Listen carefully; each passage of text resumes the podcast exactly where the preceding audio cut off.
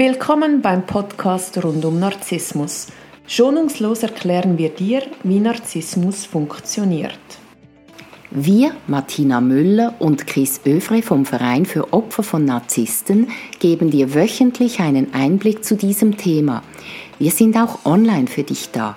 www.co-narzissmus.com Neue Woche, neuer Podcast. Guten Morgen, Chris. Hallo Martina unglaublich, wie viele Podcast-Folgen wir schon abgedreht mhm. haben, seit wir so ganz spontan auf die Idee gekommen sind, einen Podcast zu machen. Gell? Die letzten zehn Folgen waren wir dabei, unseren Zuhörerinnen und Zuhörern zu erklären, wie vergraule ich einen Narzissten erfolgreich. Du hast letzte Woche noch Bonusmaterial versprochen. Genau. Erzähl mal, du hast gesagt, es kommt der ultimative Punkt jetzt. Ja. Schauen wir mal, äh, wie kommt es dazu, dass der Narzisst sich in einen ver verliebt oder die Narzisstin. Das können ja auch Frauen sein. Ähm, Empathen oder Co-Narzissten sind in der Regel äh, fröhliche Menschen. Die schauen gut für andere, die schauen für eine ganze Gemeinschaft. Sie sind aktiv, sie haben viel zu verschenken, äh, sie sind fröhlich, lachen und großzügig. das großzügig, großherzig und der Narzisst sieht das, er erkennt das und weiß genau, ah, das ist jemand, der gerne gibt, eigentlich viel lieber gibt als selber nimmt. Und das ist genau das, was der Narzisst sich wünscht. Also wird er sich diese Person krallen, das sind ja Menschen mit viel Energie, mit viel Kraft, das äh, geborene Opfer für Narzissten. Und mit der Love-Bombing-Phase bezirzt er das Gegenüber, das kann auch im geschäftlichen Umfeld sein, und äh, zieht diese Person an, überflutet sie mit Komplimenten, mit Geschenken. Mit Zeit, mit Aufmerksamkeit. Ja, aber alles, was man sich je gewünscht hat, das ist die sogenannte Love-Bombing-Phase. Und dann beginnt er einem das mehr und mehr zu entziehen, um zu sehen, wie abhängig das man schon ist.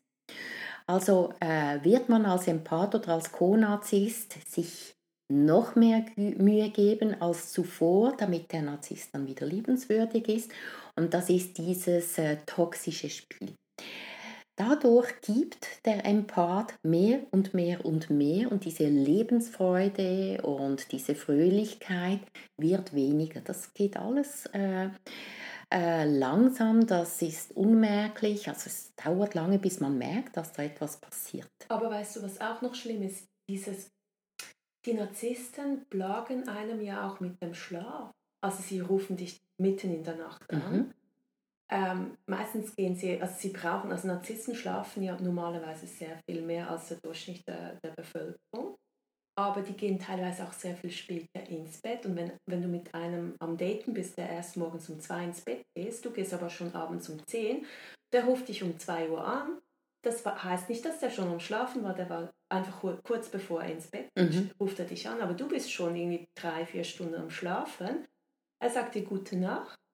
Er macht es ja nur, weil er dich liebt, mhm. aber eigentlich terrorisiert er dich mit Schlafentzug und du bist nach, morgens um zwei hellwach ja, das ist so. einschlafen und das machen die ja jede, jede Nacht. Ja, also es gibt Narzissten, die machen das nicht, aber das ist natürlich eine der Methoden. Der Narzisst bedient sich verschiedener Methoden, um von einem die Energie zu kriegen. Und jedes Mal, wenn man reagiert, auch wenn man wütend ist, spielt überhaupt keine Rolle, wie man reagiert, erhält der Narzisst Energie.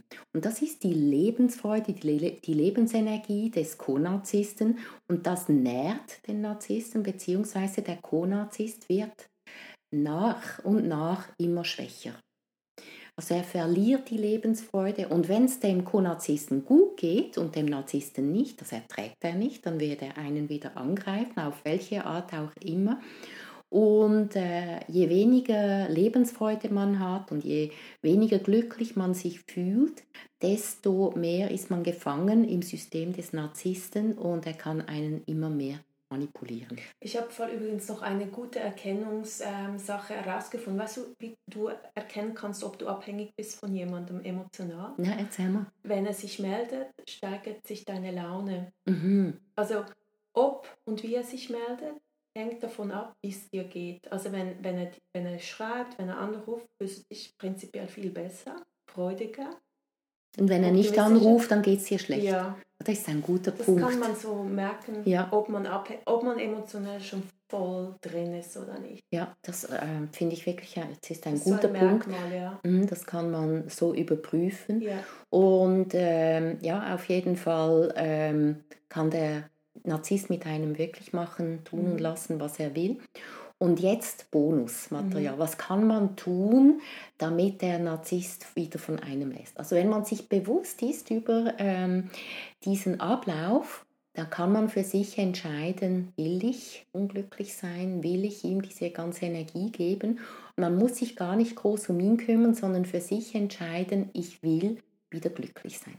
Und wenn ich so etwas entscheide und mich darum kümmere, dass ich wieder glücklich bin, dass ich eben durchschlafe und den Anruf nachts nicht entgegennehme und auch klarstelle, schau, nachts schlafe ich, dann stelle ich mein, ähm, mein Telefon Natte, mein ja. Telefon aus und äh, wenn ich schaue, dass ich wieder zu meiner Lebensfreude komme, auch die Menschen wieder treffe, die ich gerne mag, etwas für mich selber unternehme und wieder glücklich werde, das wird der Narzisst nicht mögen. Das erträgt er kaum. Zuerst wird er einen terrorisieren und schauen, ob er einen wieder unterdrücken kann.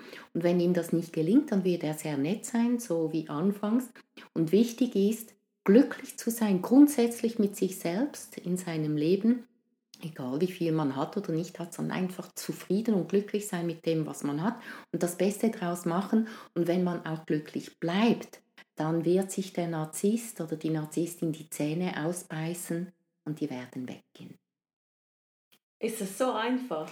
Ja, es ist grundsätzlich theoretisch so einfach. Es ist natürlich sehr viel schwieriger, das umzusetzen, also sich das Glück gönnen, äh, wert sein, glücklich zu sein und so weiter. Das sind alles sehr große Themen und es lohnt sich dort hinzuschauen, weil wenn man sich um das kümmert, dann wird alles andere auch wieder ans rechte Ort gerückt.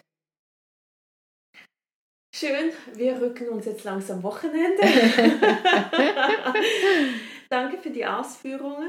Sehr gerne. Ich schalte jetzt mein Handy jeweils abends aus. Sehr gut, das ist eine gute Idee. Nein, echt, das ist ein Problem, Ja. diese nächtlichen Anrufe. Mhm.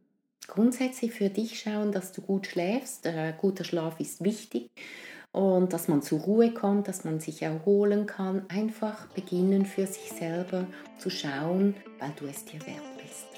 Ja, genau. Schönes Wochenende dir. Danke. Wünsche ich dir auch. Danke, Tschüss, Martina. Tschüss.